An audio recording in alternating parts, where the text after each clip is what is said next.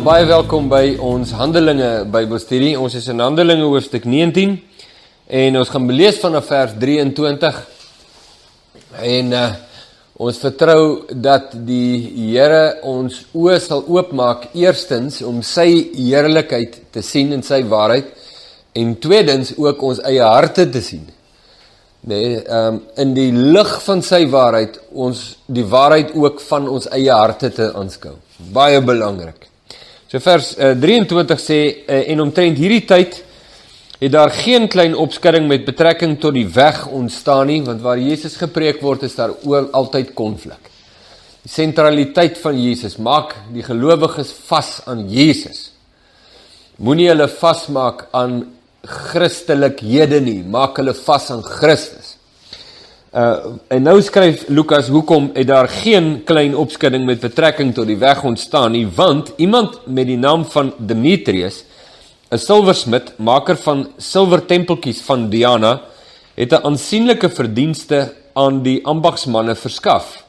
En toe hy hulle en die werkers in daardie soort bedrywe bymekaar geroep het, sê hy manne, julle weet dat ons welvaart uit hierdie verdienste is en julle sien en hoor dat nie alleen in Efese nie, maar byne in die hele Asië hierdie Paulus 'n aansienlike skare oorgehaal en afvallig gemaak het deur te sê dat dit geen gode is wat met hande gemaak word nie. So hierdie ouens, ehm um, hierdie ou soos Pontius Pilatus, they don't give a hoot, soos die stelling sou gaan in Engels oor die waarheid. Gaan nie oor waarheid nie, wat saak maak is hulle sakke, is geld, is hulle winste uh, is wat hulle kan kry uit dit. En en die die oomblik toe die waarheid bekend word toe begin hulle verlies lê. En hulle moet kies tussen die waarheid en hulle verlies. Sien so hulle besluit toe net maar hulle verlies is belangriker as die waarheid. So ons gaan dan nou 'n aksie teen die waarheid hê om dit te squash sodat ons kan teruggaan na ons winste toe. Gebeur dit vandag nog? Ja. Doen jy dit? Ah Ah, is nou 'n moeilike vraagie, nê. Nee. Dis nou doen ek dit? Doen jy dit? Hierdie wat hierdie Demetrius gedoen het. Uh en dit is nie die eerste keer dat so iets gebeur nie. Ons lees dit nou nog die hele Bybel deur. So nou gaan hy verder in vers 27 is daar nie alleen gevaar dat hierdie vak van ons in veragting kom nie, maar ook dat die tempel van die groot godin Diana as niks gereken word en dat haar majesteit wat die hele Asië ja die wêreld vereer ook tot niet sal gaan. En toe hulle dit hoor is hulle met woede vervul en het geskreeu en gesê groot is die Diana van die Efesiërs. Daarop raak die hele stad heeltemal in verwarring en hulle storm soos een man na die skouburg en sleep Gaius en Aristarchus saam Macedoniërs wat reisgenote van Paulus was. En toe Paulus onder die volk wou ingaan, het die disippels hom dit nie toegelaat nie. En sommige van die owerstes van Asië wat sy vriende was, het ook na hom gestuur en hom gesmeek dat hy hom nie in die skouburg moes begeef nie. Hulle het dan aangehou skree, sommige dit en ander dat, want die vergadering was in die war en die meeste het nie geweet waarvoor hulle bymekaar gekom het nie. Ek het dit al in my eie lewe belewe hoe hierdie presies hierdie styl van duisternis werk. Presies dit.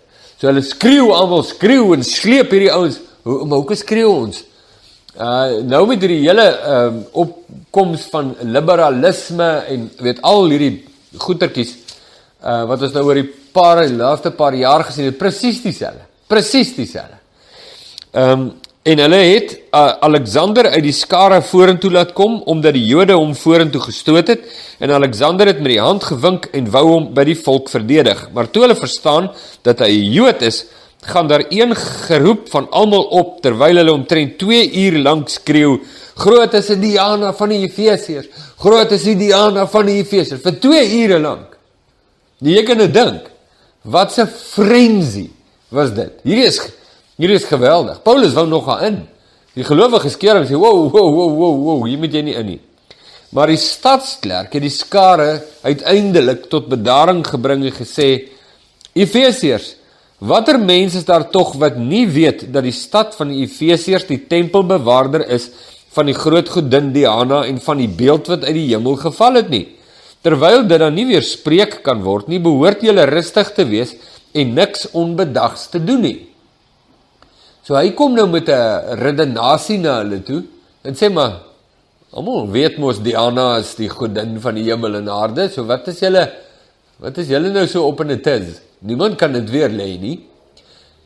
Hy kom nou met so 'n rasionele argument na hulle toe. Want julle het hierdie manne gebring wat geen tempelrowers is nie en ook nie julle godin laster nie. Nou, hierdie is 'n baie interessante ding want dit was 'n kenmerk van die disippels en mense sal dit sien in die skrywe van die apostels is 'n um, vat 'n byvoorbeeld 'n uh, uh, gemeente soos uh, Kolosse. Ehm um, dat daar 'n klomp ehm uh, vals lering uh, in die gemeente losgebreek het en hulle dan en alle waarskynlikheid vir Paulus gevra het om te help en hy skryf toe die brief wat vandag bekend is as die Paulus se brief aan die gemeente in Kolosse, Kolossense. En uh, en hy uh, en hy vat toe al daai vals lering, maar hy noem nie een keer die vals lering nie. Al wat hy doen is hy skryf oor die teendeel van die vals lering.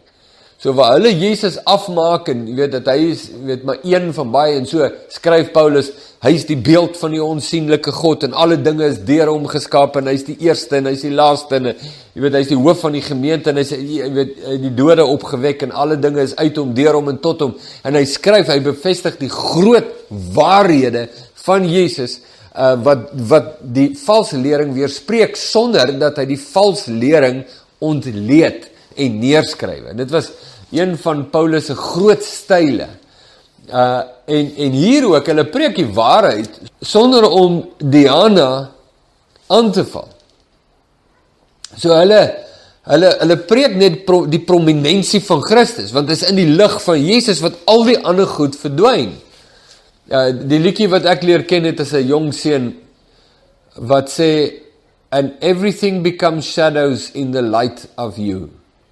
So al wat hulle doen is hulle sit die lig van Christus aan. Hulle los die ander goed. Los dit.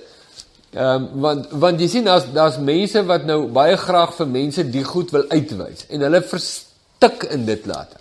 Hulle verstrik in dit. Plaas jy net konsentreer op Jesus. Konsentreer op Jesus. Laat die lig val op Jesus. In the light of him everything else become a shadow. Nou is ons so besig om die ander goed die uit te wys en shadows te verklaar dat Die fokus is nie op Jesus nie, daar is nie lig nie en niks daarvan word shadows nie. So dis net belangrik om uh om dit te sê en raak te sien. Ehm um, so hier sê hy maar hierdie ouens het nie die tempel beroof nie. Hulle is nie agter die geld aan nie en hulle het nie die godin julle godin gelaster nie. So wat waaroor gaan julle aan? En Demetrius en sy ambagsmanne As Demetrius en sy ambagsmanne dan 'n saak teen enige iemand het, die hofsittings word gehou. En daar is regters, laat hulle mekaar aankla. So as hulle 'n saak het, gaan kla aan, maar los die volk uit. Nou sweep jy mense op vir geen rede nie en die die skade wat daar uit kan kom is onberekenbaar. Uh so hoekom wil julle daai pad gaan? Maar as julle nog iets anders verlang, dit sal in die wettige vergadering beslis word. So die stadsklerk roep hulle terug na wet en orde. Want ons loop gevaar om oor die oproer van vandag aangeklaag te word aangesien daar geen grond is waarop ons sal kan rekenskap gee van hierdie oploop nie. En met hierdie woorde het hy die vergadering ontbind. Ja, en daar gebruik die Here hierdie heidense stadsklerk om om die hele kruitvat net te ontlont. Hier, nee. En Paulus wou daarin, maar hy was nie die regte man daarvoor nie. Nou luister, luister hierdie is uh, miskien 'n ander gedagte wat ons net vinnig kan aanraak is 'n uh, eh, Paulus wat 'n gesant van Christus was en 'n gesalfde op wie se lewe die hand van God was en vervul met die Heilige Gees.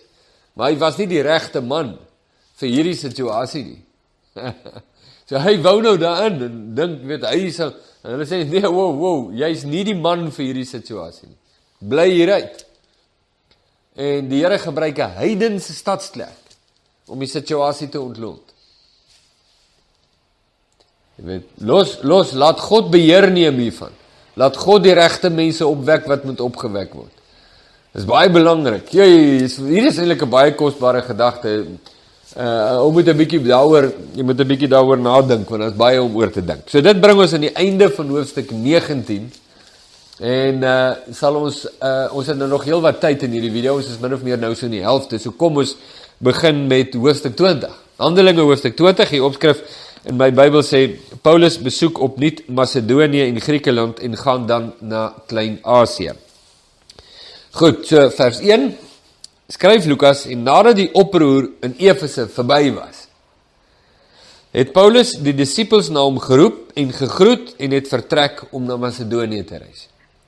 En hy daardie streke deurgegaan en nadat hy met baie woorde bemoedig het in Griekeland aangekom. En daar het hy 3 maande gebly, maar die Jode teen hom maar toe die Jode teen hom saamgespan het, Terwyl hy juis na Sirië sou afvaar, het hy besluit om deur Macedonië terug te gaan. En tot in Asië het Sopater van Berea hom vergesel en van die Tessalonisense Aristarchus en Secundus en Gaius van Derbe en Matteus en uit Asië Tychicus en Trofimus. Ons gaan die naam Trofimus nou later weer 'n bietjie hoor. Maar maar uh, dis nou die broers wat hom vergesel, so hy het nou taamlike entourage nou al. En uh, Ehm um, maar maar kyk kyk hoe die oproer, hy het nou planne, ek gaan so maak, so maak en so reis, maar toe staan nou teenkanting van die Jode en dan wysig hy sy planne en hy gaan hy gaan aan die ander kant om. En daarvandaan het ons weggevaar en die volgende dag teen teenoor Chios gekom en die ander dag na Samos oorgevaar en in Trogilion oorgebly en die dag daarop by Milete aangekom. Want Paulus het besluit om by Efese verby te vaar sodat hy nie in Asië tyd sou verloor nie, want hy het hom gehaas om as dit vir hom moontlik was op die Pinksterdag in Jerusalem te wees. So Paulus onthou nou die gelofte wat hy afgelê het waarvan ons niks weet nie, maar waarskynlik te doen het met sy gaan na Jerusalem. Waarskynlik, weet nie, kan nie dit met sekerheid sê nie. So hy is nou nog, hy het sy planne, hy moet op 'n sekere datum in Jerusalem wees en nou begin hy sy skuwe maak om daar uit te kom teen daardie tyd. Nou van Milete vers 17 het hy gestuur na Efese en die ouderlinge van die gemeente laat roep. So hy hy gaan toe nie Efese toe nie, maar sê hulle moet na hom toe kom. Uh, en toe hulle by hom kom, sê hy vir hulle: "Julle weet hoe ek van die eerste dag af dat ek in Asië aangekom het, die hele tyd by julle gewees het en die Here gedien het met alle nederigheid en baie trane en beproewinge wat oor my gekom het deur die komplotte van die Jode." Ja, dis 'n rare kykie in die lewe van die mens Paulus van Tarsus. Hoe ek niks agtergehou het van wat nuttig is nie om dit aan julle te verkondig en julle te onderrig in die openbaar en in julle huise. Terwyl ek kragtig by die Jode sowel as die Grieke aangedring het op die bekering tot God en die geloof in ons Here Jesus Christus. En kyk, ek gaan nou gebind deur die Gees na Jerusalem En watter dinge my daar sal oorkom, weet ek nie. Nou, ek gaan gebind deur die Gees na Jerusalem.